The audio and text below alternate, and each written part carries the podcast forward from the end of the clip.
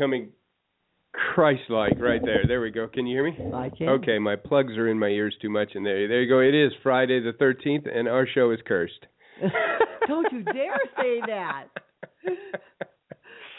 it's not cursed, but it is Friday the 13th. Can you believe that? Yeah. Uh, this is becoming Christ-like right here on Blog Talk Radio and the Road Less Travel. We had, uh, boy, it was a busy morning, wasn't it? It was. We had a few technical glitches this morning we had to work on. And I'll tell you why. There's a technical. There was a technical glitch, and I I hate this. Last night was a night of interpretation for my son. Oh. That's when the forensics team gets together and they present all of their pieces for whoever wants to come. Well, I I wanted to record it, and so uh, I took my laptop uh, that we use in the studio for Jimbo to Skype, mm-hmm. and I, I recorded I recorded the Audacity on it. So I recorded the sound on it, and I also recorded video. And so I brought the computer back, but when you do that, the computer shuts off. And then when you turn it back on, because of Windows, it says, "Hey, I want to update." Uh huh. Yes, it does. And so it spent 45 minutes updating, and then when it updated, we had a little we had a little deal with the. So I I we couldn't get Jimbo until until later. So I just I hate those updates. I hate them.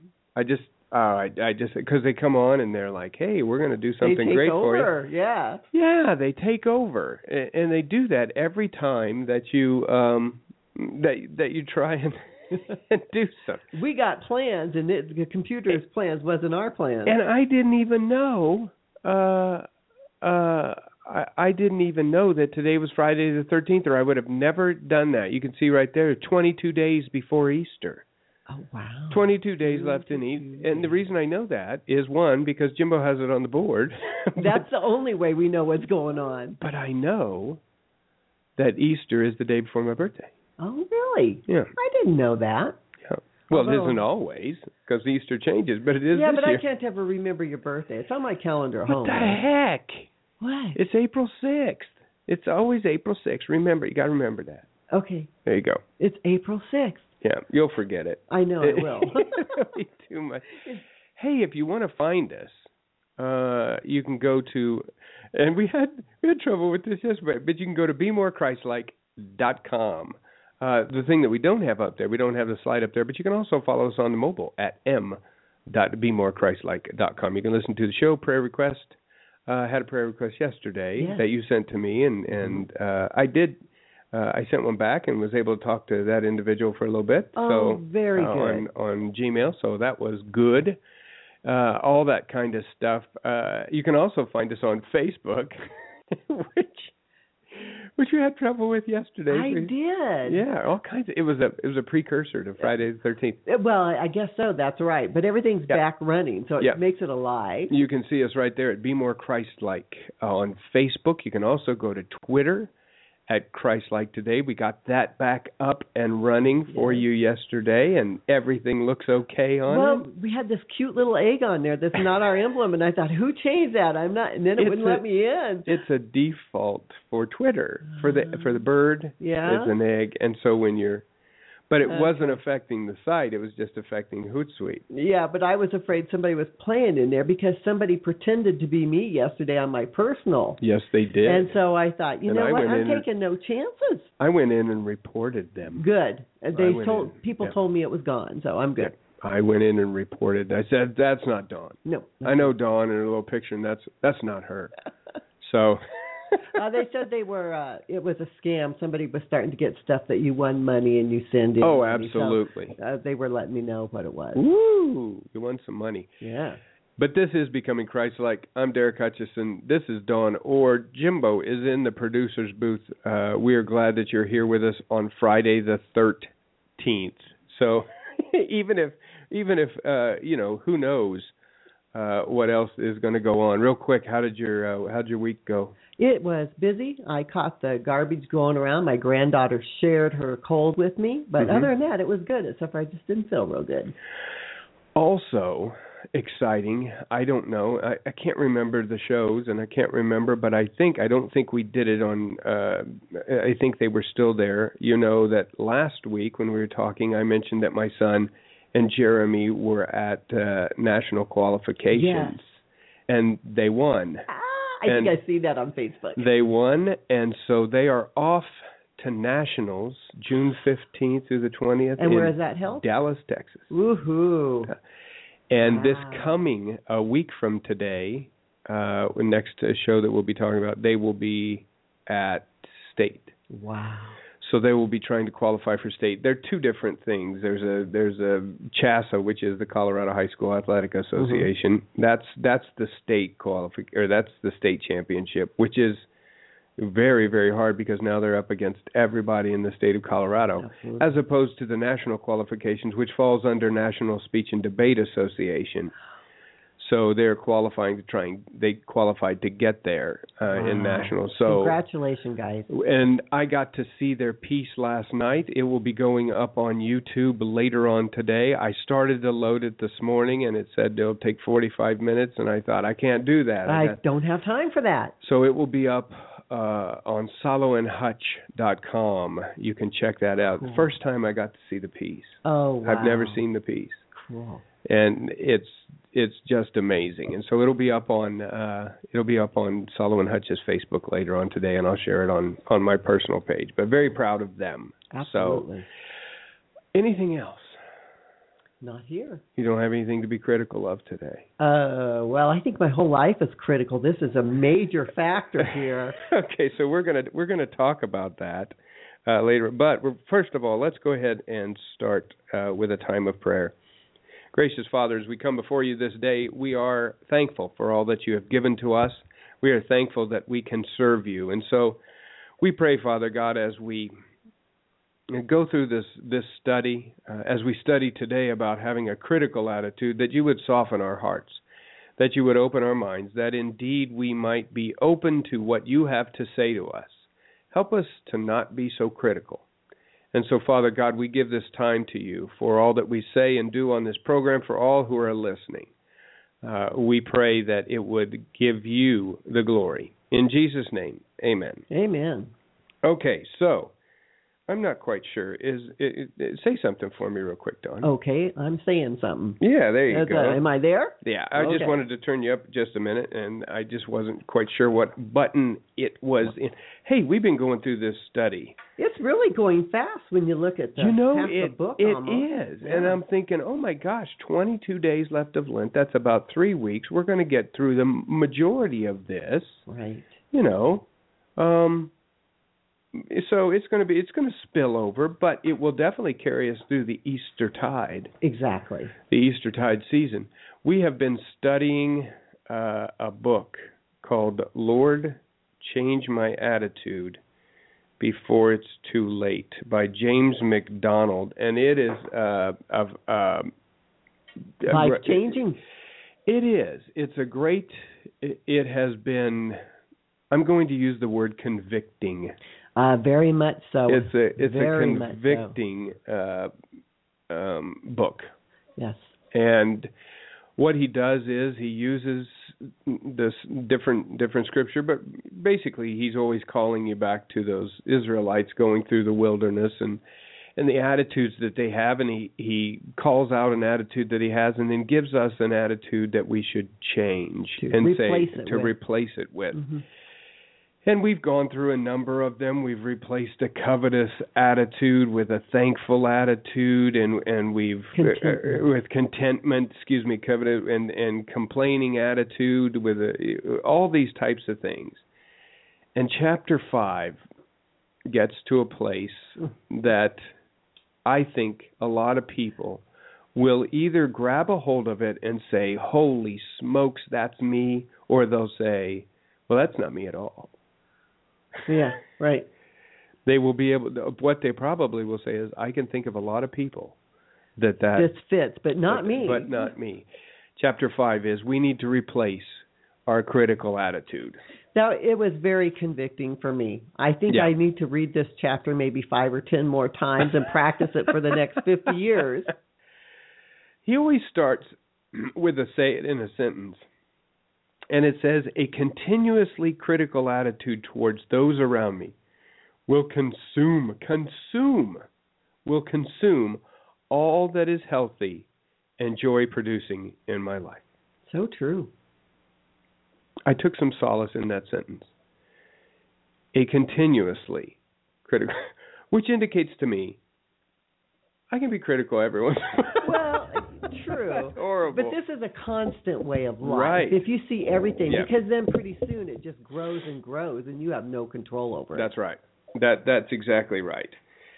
And and so that's what we're going to be talking about today. We're going to be talking about this critical attitude. Um, and he he talks a little bit about it, but really what he gets into right away is the speck and the log. And how many times have we used that? Many. That whole idea of we look at the speck in the eye of somebody else and we miss the log that is jammed into ours. Absolutely.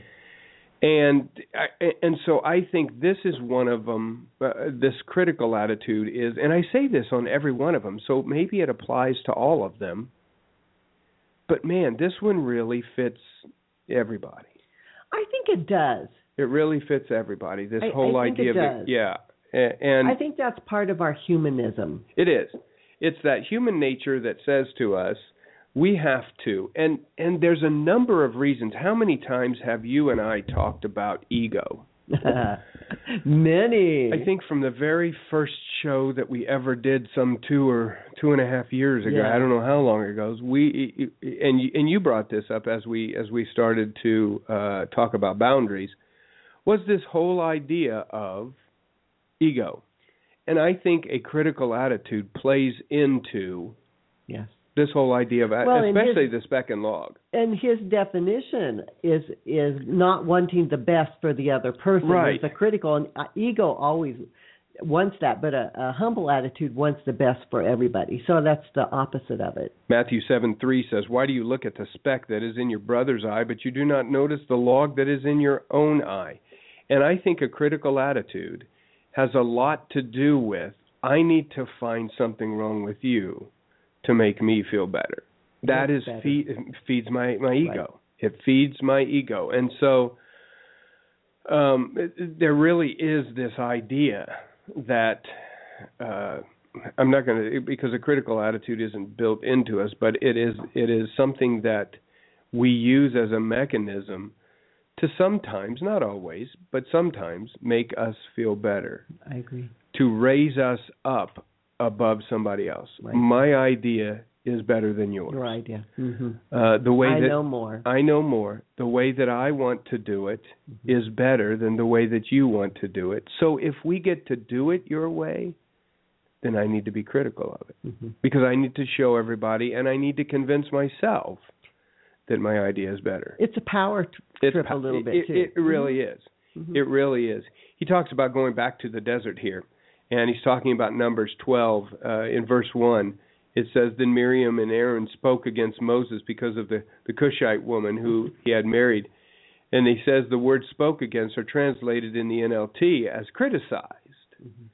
No doubt, as he faced the heavy burden of leading the Lord's people, Moses needed leaders he could rely upon to help him shoulder the load. Miriam and Aaron were Moses' sister and brother, the people closest to Moses and the one he trusted the most. And for a while, it seemed like everything was going great. Then all of a sudden, and put this into the context of your life.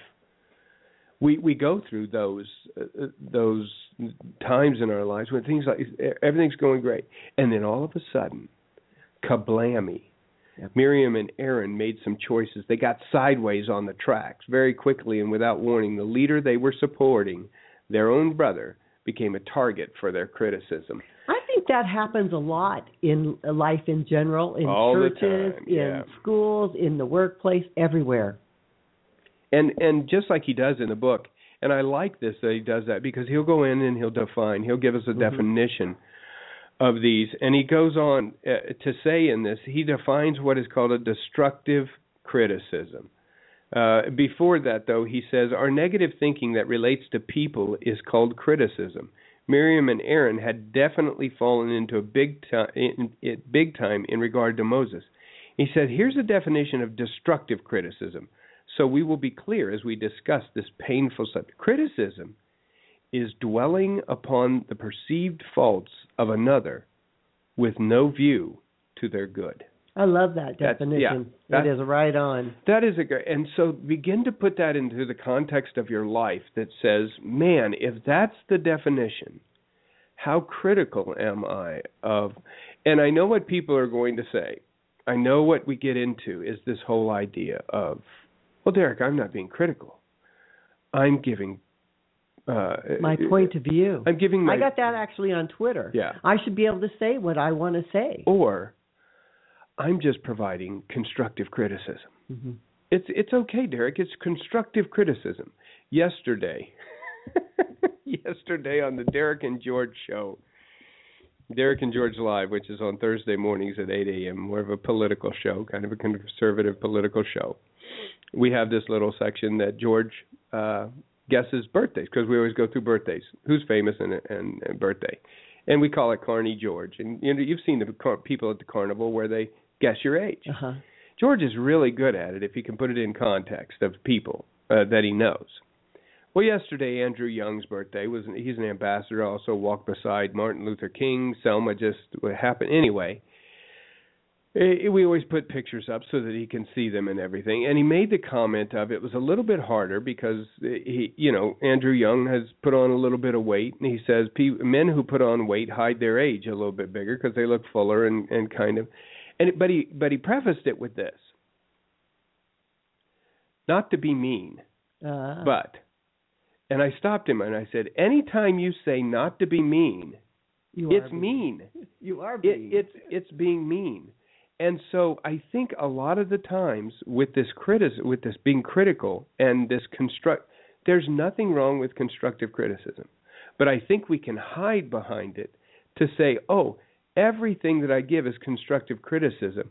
And and it isn't always because it doesn't it falls into this idea of where we are uh, dwelling upon perceived faults of another with no view no view to their good. or thinking that God can work through them. I- That it has to go through us first. That every critical piece of information that I that I flow to other people that that I per, that I that I give to other people is not critical. It's just constructive. I'm helping you, and we find out that that isn't uh, that isn't the case. no. And I would say a good majority of the time, the constructive criticism that we're giving is I want my way. is being critical. and I want my way. Again, there's nothing wrong with constructive criticism. But you know, constructive criticism to me isn't just about the one person. It's wanting the good for the whole majority or the whole church or the whole school or the whole job Right. force. And I think that's where we get to it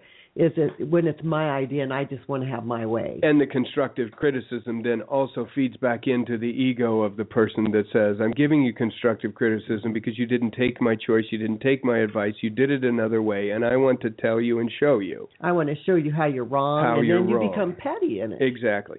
What he does is he breaks down that definition, which is really good. He talks about the word perceived. Yeah. He says the reason that why I say perceived faults is because my perception of what is wrong with you is not necessarily accurate. Right. And that's a great I always used to use the word assume. I'm assuming. Right. Yeah. Uh, That we you know the thing about the uh, we should never assume that type of thing. I saw one on Facebook the other day.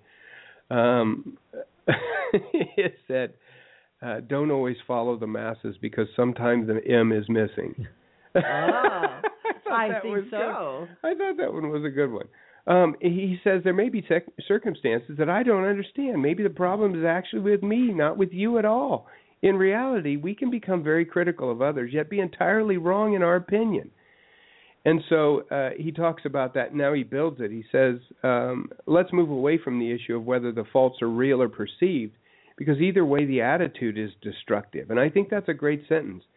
Um, it, it, move away from the issue of whether the faults are real or perceived, because uh, either way, the attitude is destructive to us. And of course, that's the book that he's that, that's the book that he's writing. Lord, change my attitude. Right. Uh, this James MacDonald book that we're talking about. He says, now consider the words dwelling upon the perceived faults.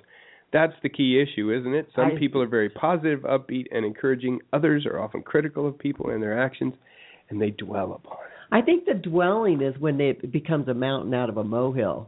That's when we build Oh, it up in our mind so much that it takes over our life, and we don't even think straight anymore. and you just keep going and going and going and it gets worse so it's and worse. okay to recognize what you would do if you were doing it and think about it that way. But when you dwell on it yeah and turn the person into a bad guy while you're doing it, that's when you're in error. he says we lock into something uh we get ourselves to the place where we can't see anything right he says does this ever happen to you and since we're a bible study show and since uh people sit and worship i'm going to give this one he says you you sit you sit through a worship service with your church and you make mental notes that's not the way that i would do that or why would they do that or why is he moving around that way uh, I would never do it like that, or the music's wrong, or Did you play. get that, Derek, when you were a pastor?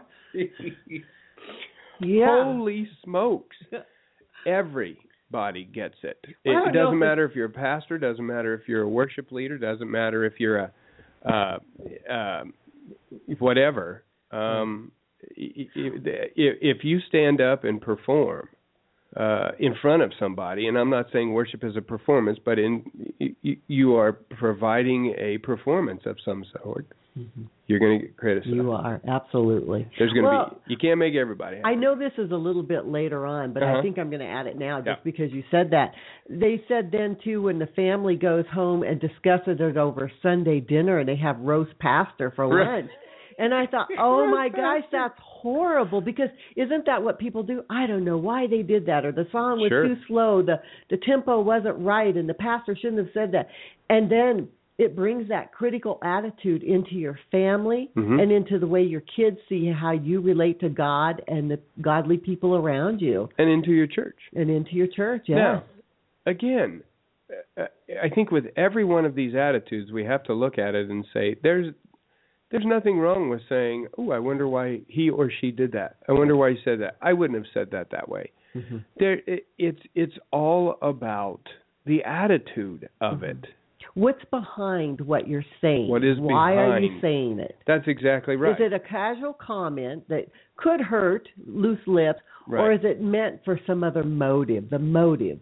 Right, and so he's he's very clear on that uh, in in his book, uh, "Lord, Change My Attitude Before It's Too Late," about this this whole idea of it, it being the attitude of um, uh, and talking about in Numbers twelve. So uh, he he he has this little. I like the little tiny uh, subsections that he puts in in and he he has a little one that says should you talk with someone about someone else. Oh, I thought this was very interesting. when teaching about criticism someone will inevitably ask this is james macdonald writing what about talking to a third party about a person's fault? If i see something that's wrong in my friend's life would it be wrong for me to talk to another friend about what i observed? Is that critical conversation? And he says not necessarily. It's only wrong if my intention and there's that thing again what i what's your intention? Why are you doing it? What's the what outcome do you want uh, from this thing? What's your intention? If your intention is not to help the friend in whom i observe the fault it's not a critical conversation when the goal is trying to help. Again though we talk ourselves into it and we say to ourselves well i'm just helping. Hmm I'm sorry, I just stood there and ripped you a new one and and made you embarrassed in front of everybody, and it's okay Yeah. because I was just trying to help. hmm We have to go back in. Again, we talk about Lent all the time. This idea of self-inspection, self uh introspection, uh self-inventory and get to that idea that says, is that what I'm really trying is is that what I'm really trying to do? See, and I love the key into this because Mhm. it says if you want Go to. ahead and share that. Oh, well, I'll let you read it. No, because- just go ahead wherever you're at. Well, I wasn't. I was just Oh, talking so- off the top of my head. Do it. It's, that's Uh, great.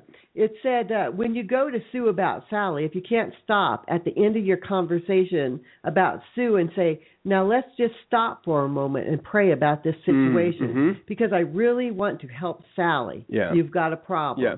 If you are not clear about your motives in sharing the situation with the third party, then you're probably practicing gossip and not genuine Oh my gosh. spirit. And now all of a sudden in his writing, it's not only about being critical; it's about being gossipy. Gossipy, yes. But you know, I was thinking Come about on. the stopping and praying. Sure. We have a certain friend Bertha, Mhm. and every Oh, time I go friend. to her and I say, "Oh, I don't know what to do Mhm. about this," you know, her first response is, "Let's pray about it right now." Right. And I thought that is so fabulous. Yeah, yeah, and a lot of people just you just don't think about that, and so um, it it is. It, it's just a, a fantastic way of keeping check of what your intentions, your motives, your goals Mhm. are. Absolutely. Um, when when you're engaging in what you to, you believe to be constructive criticism, helpful man, a, a, a helpful attitude or a helpful uh, objective, because we talk, like I said, we talk ourselves into it so Mhm. much, and and say, uh, and we've been, you know, everybody who has. Every know- everybody has been party to a, a situation, a circumstance where somebody has just been torn down and and just berated and just beaten down, and then and then there's this idea of, oh, I'm just helping, yeah. and and I don't think that that Sometimes I've got so I told people it's really none of our business. If Mm. if you want to run the program, if you want to run the worship program, then get involved in it and become a part of it. Otherwise, you're just an agitator causing problems. Right. That's that's exactly right. Uh, and so we're we're talking about this. Uh, Lord, change my attitude before it's too late. Uh, written by James MacDonald. We're going to take a break here in a few minutes. When we're when our uh, when we come back, we're going to talk about th- these different. And he does this a lot. He talks about principles. Uh, and we're going to talk about how criticism is wrong, the effects of a critical attitude, and then he says that criticism ruins our fellowship with God. And I think that Ah. that because uh, That was I really Yeah. really liked Yeah. that section. So we're going to try and, and get through as many of these, and, and if we can, um, we're going to try and, and finish this chapter. But if we can't get to it, we'll finish it uh, next week because he's got six principles Oh yeah. uh, here in criticism, and I think being uh, this critical attitude is an important thing. So we'll see where we get to. We don't want to rush it, um, but uh, we we do want to try and be uh, the best stewards of our time. So. Uh, again, we're talking about Lord Change My Attitude Before It's Too Late by James MacDonald.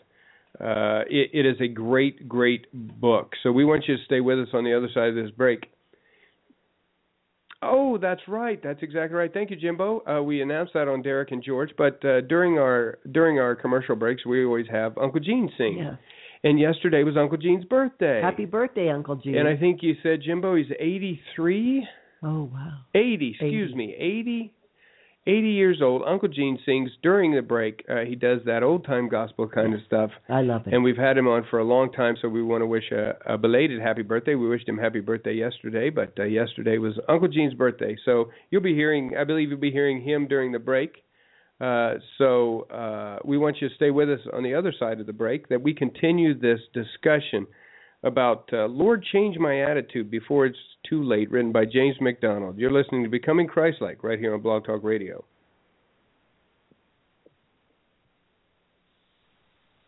Hello to all of Derek's listeners. Thanks, Derek, for giving me time to share my heart's passion, encouraging cancer, long term illness patients, and their families. Gilead is an outreach that encourages over 2,400 people in 38 states. Our goal is to bring hope and help to those on the journey through the unknowns of treatment, family stress, and spiritual questions. One such story is Eric, whose senior year in high school was interrupted by the cancer that he was diagnosed with, interrupting a three sport high school year.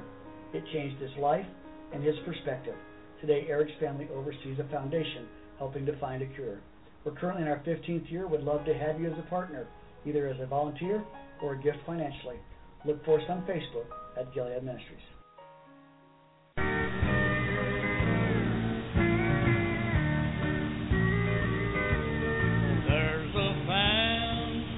Family Bible on the table. Its pages worn and hard to read, but the family Bible on the table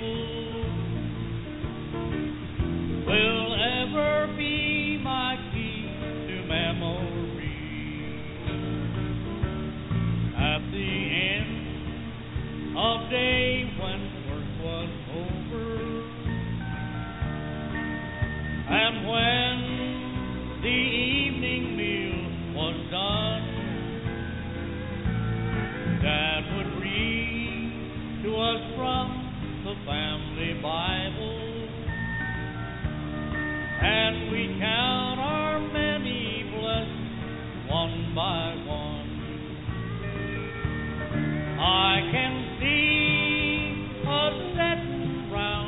The table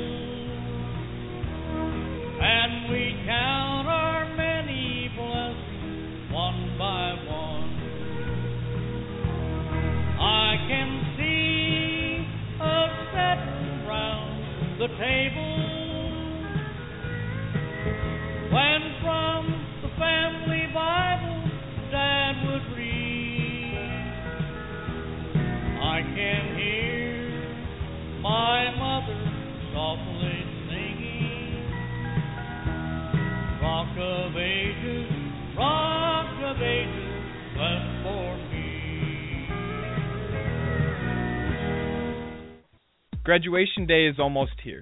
You've worked so hard, and now it's all paying off. Everyone will be telling you how proud they are. Give them one more thing to be proud of. Celebrate graduation safe and sober. Don't let drugs and alcohol threaten what you've worked so hard to achieve. This message is brought to you by Southeast Health Group, your local resource for drug and alcohol treatment. Call 1 800 511 5446 for more information about a safe and sober graduation. Welcome back to Becoming Christ Like on the road less traveled, Blog Talk Radio.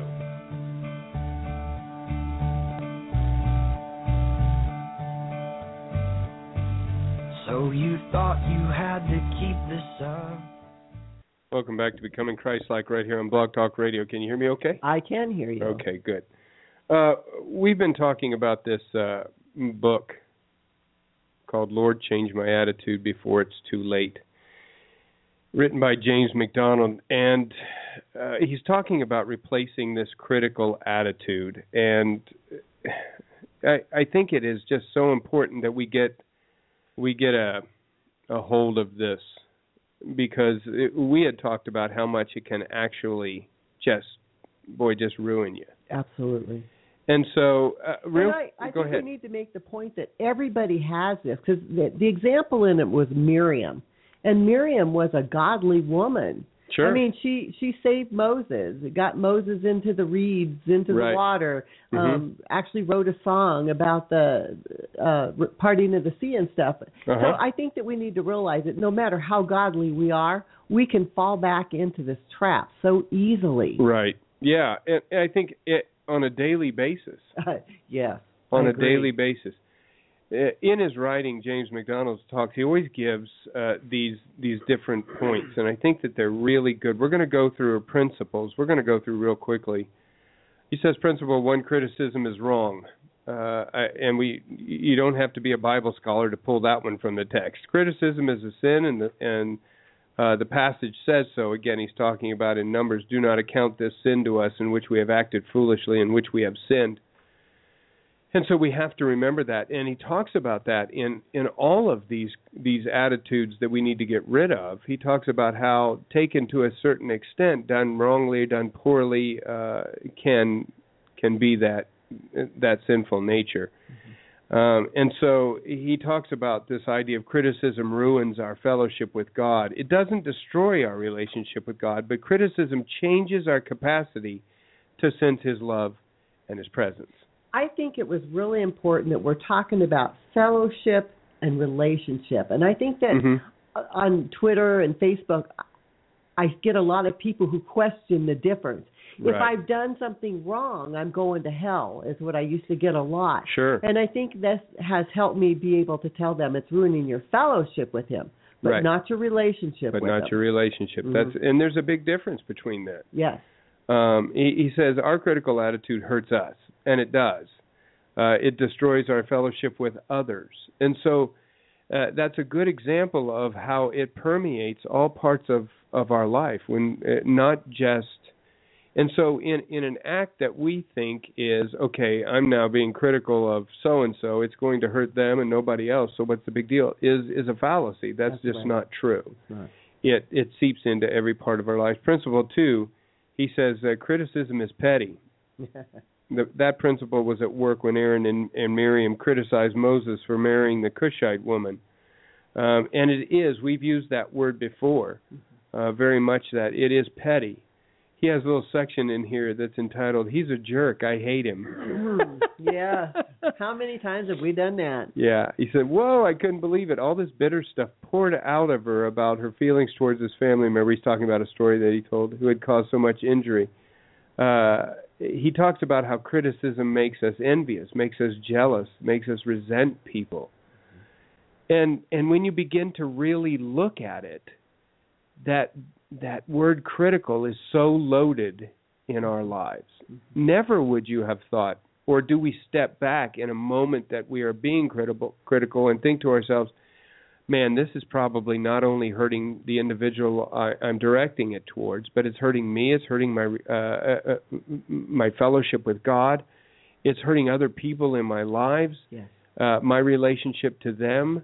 It it's it's making me envious. It's making me petty. It's making me resent things.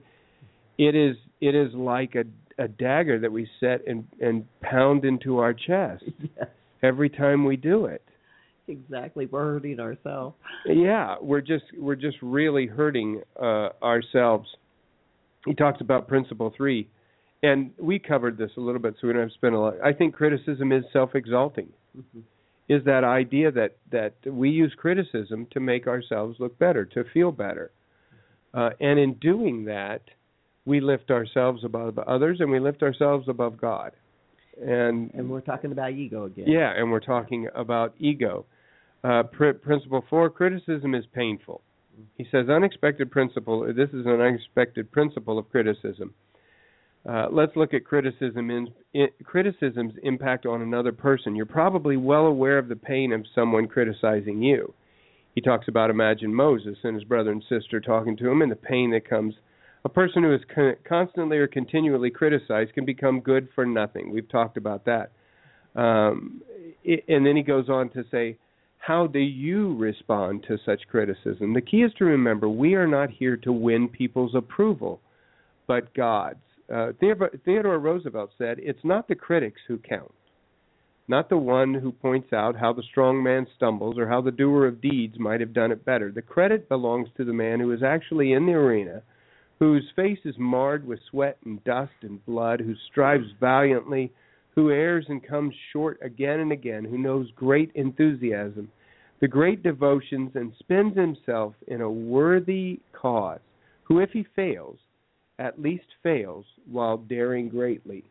His place shall never be with those cold and timid souls who know neither victory nor defeat. That's Isn't I- that awesome? yeah, uh, and you know Teddy Roosevelt. So that I mean that it really is, and so again, what he's talked about in this principle is not only our effect on other people, but also how do we respond Mhm. to criticism. Well, the next line it says, "I encourage you to turn down the volume on the critics in your life. mm-hmm. Center your center your attention on what God thinks of you, and your life will be That's better." hard. That's Yeah. tough, isn't it? Well, yeah, I remember I used to have so many voices in my head. I didn't know who was and who wasn't, and Yeah. who was God and what was godly and what wasn't. Yeah, it's it is really tough, mm-hmm. especially when you're being bombarded Yes, by criticism. if it's in every facet of your life. Yeah, that's exact. That it it really is. We talk about how in certain areas in your life, in certain arenas in your life, you have to uh, build up a tough, uh, a thick skin, Yeah. a, th- a thick skin. And, and so that's easier for some people than others. The Right. enablers and the fixers and that kind of stuff have a real difficult time. Right. Because here's the truth of it. The critical people that come in and out of your life are not going to disappear. No.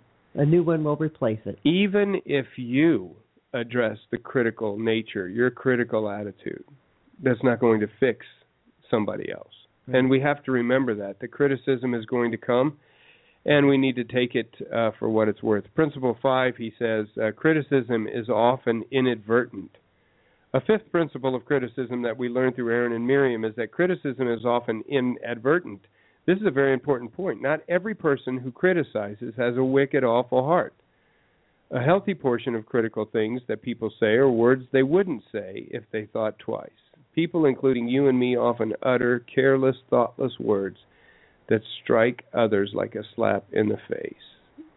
He talks about the Numbers twelve eleven that says when when Aaron says we have acted foolishly, Yes. and a lot of the times, unfortunately, and so we need to we need to figure out how how we are proactive instead of reactive in this mm-hmm. critical attitude. And I think the part that's missed is that sometimes Mhm. we have to give people grace for when they do that. If we know they're having a bad right. day, they're under stress, hmm then we give a little grace when somebody actually does that, and you you know that's not general of their character to do that. That's exactly right. And so we get to this point in our lives when we do because it it really doesn't it might help us in the long run, but it doesn't help the person that we hurt if we are reactive in our realization of critical uh, attitudes because the damage is done. Now you can go back and ask for forgiveness and say I'm sorry, I'm so sorry I did that, and that can heal Mm-hmm. but it doesn't it doesn't stop the pain of that moment. But how many people do that? None. It's one. I think that's I'm the problem. they is do. a lot of people Yeah. do not do that. And so being proactive in what we say before it comes out of our mouths. hmm Uh, a lot of people, I'm included in some of those, in some of that area. We just have zero filters. I have no filter. hmm Uh, and so in some areas, something comes out of my mouth, and uh, think about the grace that would have been extended if I could have stopped that instead of trying to go back and apologize, Apologize. for it. Yeah. And so uh, that that our words are measured and and said, what am I saying to this individual? And more importantly, why am I saying it? If I'm going to say this, and and just like James MacDonald was talking about, and again we're talking about his book Lord Change My Attitude Before It's Too Late. There really there can there can be a confusion by using the the measuring stick of I'm going to say this and it's not going to hurt Don's fault because I don't think it's that bad hmm and instead and thinking about how we would react to it instead of how they might react to it because I may say something critical of somebody and think that isn't critical at all. I'm just, you know, that's just the truth. I'm just, hey, I'm just saying. That's Right. that's the whole thing, and not really taken into consideration. I'm wondering how this this individual that I'm speaking to is going to respond. Well, automatically my thoughts here went to little children when you're Mhm. correcting children. You know, the the object is to correct them so they grow mature, not Right. belittle and berate them down. Right. And I often think of that when we in this same thing. And finally, in, Prince, in Principle Six, he talks about the that criticism plugs the flow of God's blessing. Oswald Chambers made a brilliant ob- observation, writes uh, James MacDonald. Whenever you are in a critical temper, it is impossible to enter into communi- communion with God. That's a scary thought. Uh, I don't think I'm there in communion Yeah. with God then very often. Sometimes. And if we spend a lot of time in, in that critical attitude, then then uh, you know, de facto, we spend a lot of time out of communion with God. hmm And that's that fellowship that we need so much to survive on. Right. And and so again, it is just so important. He talks about uh, and and closes each one, or or at least ends a lot of his chapters with this whole idea of up close and personal. Says it's probably not surprising that I get a significant amount of criticism. Seems to go with the pastoral territory. Amen to that, brother. Mhm. I know a lot of it is deserved, some of it is even helpful, but whether deserved or not, negative comments are hard to deal with. My greatest struggle, however, is not to deal with the pain of being criticized, but to make sure that I don't catch the disease. Yes. Too often I have heard myself speaking words of criticism upon further reflection were rooted in the pain I felt from being harshly treated. This is not an acceptable excuse. We live in a world of one upmanship. Mm-hmm. And we all know the vicious cycle that can be that can be perpetrated in marriages, in friendships, in uh, in families when you criticize me and now I've got to criticize and it Yeah. we started when we were little Mhm. uh your mama's ugly well your mom is fat well your dad is you know we we you know Right. Is that whole idea of I've got to get I got to zing you back Yeah. and and it it gets in a cycle and it can get out of control and now you're saying things you don't even mean you're just saying them to be mean Yeah. and see how I use that word two different meanings same as Yes, I did notice that, but I at least got it. I thought that was, I just thought that up right on my head there. Uh, so, uh, you know, it. This one is, gosh, they're all important. Mhm. All these attitudes that we talk about are important, and and the ability to change them, to change my, and that's why next week it's going to be so important for you to listen. Uh, simply because, okay, what do I change? How do I do Yeah, that? how do I do that? Well, If if I don't have a critical attitude, what am I going to change that into? Um, and we know, we know personally people who are critical. We know personally people who are uplifting, who who just like, oh my gosh, I feel so good when uh, when when they're around me and and can. We know some people that that can sit there and give us guidance and criticism, and we just lap it up because it was presented in such a way in a that loving way. in a lo- and you're like, oh my Mhm. gosh, I'm right, instead of immediately. So a lot I of I think that we all need to recognize who those people are in our life, Yes. so we can go to them when we need it. yes, that that's exactly right, uh, because so many times uh, we are surrounded by those individuals who are just so critical all the time, all the time, not for the right reason, but Mhm. for uh, that that idea of of building themselves up or or whatever, and and just like James MacDonald said, it can tear you down. Yes.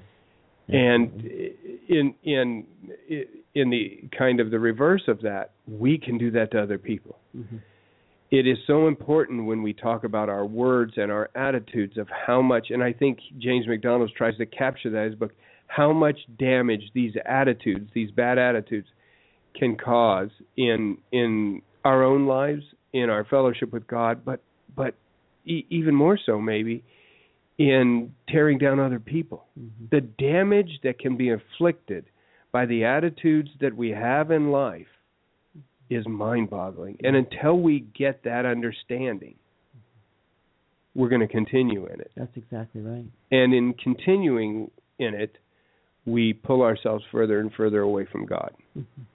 which is is our goal in life anyway, is to become more and more Christ-like, to be closer and closer to God, to build that relationship.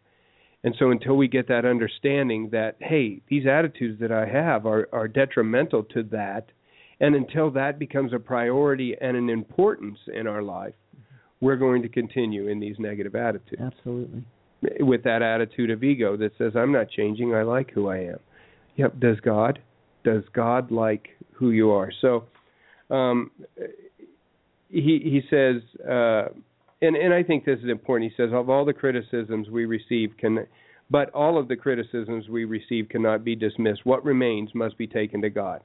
And so you know, he's always he's always doing that. He says let's talk solution and he always asks these questions and so these are important questions that you need to ask yourself and answer in a truthful manner because if you're not then you're not then this is a, a fruitless exercise am i a critical person? Uh, am i negative and harsh in my opinion of others? Am i quick to find fault? Am i an analytical person who gets carried away into criticism? Yes all of those things. Uh, and then he says, Am I reaping the consequences in my relationship with God? Because here's the thing, and I've fallen into this, and I do this, and I think we all do this. I think what we find ourselves doing is, as we become critical in our nature and attitude towards others, we become critical in our nature towards God. We Why do. did you do that that way, God? I don't think that was a good Why way did to you do let that happen? Why did you let that? I don't think that was a good decision. I, I'm I'm not siding with you on that one. Mm-hmm. And in doing that, we bring God down to a human level, which is a level that He is never supposed to be at. Right. And so it, it really does move from one area to another. Uh, and and even even so, as we are, I popped right there real quick.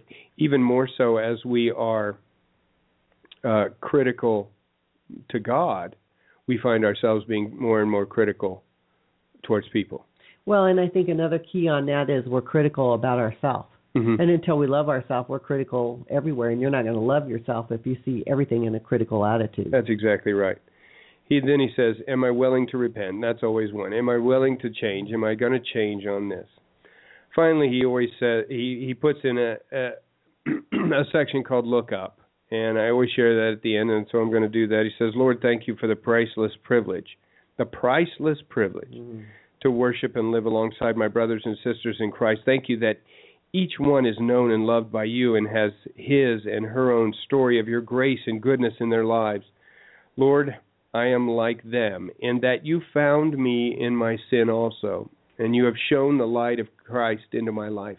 Now I am in the process of growing and becoming more like you. Help me along the way to discern the difference between loving, constructive criticism and the kind of criticism that destroys. Help me to think highly and graciously above others. Help me to pray for others. Thank you that your word has shone into my heart, and thank you for using it to reveal the price that I pay for my critical opinions. Forgive me for thinking so highly of myself. Hmm. Forgive me for thinking so highly of myself. Forgive me for thinking that my perspective is always the right perspective. God, I recognize the arrogance in that. Give me the graciousness, love, and forbearance with others. Thank you, God, that you have made us all different. Help me to celebrate our differences and not demand that all the world see things exactly as I do. Give me victory over a critical spirit. Make me quick to turn from that pattern of thinking so that I might know your fullness in my life. I pray this in Jesus' name. Amen. Amen. And so I think those are all great. Next week, we're going to take that critical attitude and we're going to change it and replace it Mhm. with an attitude of love. And just as it is so hard to look at that uh, and realize, yes, I am critical, there is also a time when we look at it and say to ourselves, you know what, I love people. I'm full of love. love. And we find out that we're off. We're not. Yeah, we're We're not. We love Um, ourselves more. Sure, and we're we're very yeah, uh, we're very ready to to impart the love that we think others deserve. Well, we say Um, it because we know we're supposed to it, but it's not really Right. what's in our heart because what comes out of us is what's in our heart. That's exactly right.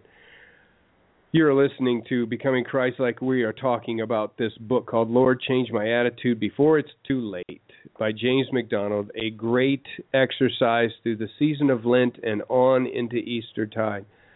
Uh, it's it's just it's just really a, a, a life changing, attitude changing uh, book Yes. uh, that just popped out on on my shelf that I that I have, and I'm so glad that we're doing that. We want you, we want to encourage you to join us each and every Friday morning, 8 a.m. Mountain Standard Time here on Blog Talk Radio. We're going to continue this. Again, you can find us at BeMoreChristLike.com. Uh, you can find us on our Facebook at uh, Becoming Christlike. You can follow us on our Twitter at uh, Christ like Today. That thing's just always moving. Bang, bang, bang, just going, going, going. There's one right there. Just look at that. 13 minutes 13 minutes ago. You you posted something. Aren't you good? I am because of Hootsuite. says watch out.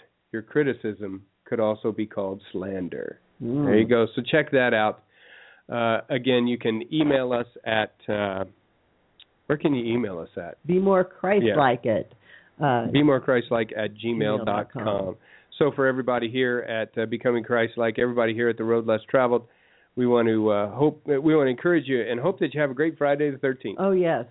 Join us next Friday, 8 a.m. Mountain Standard Time. We want to encourage you, each and every one of us, uh, to become more and more Christ like. God bless. God bless.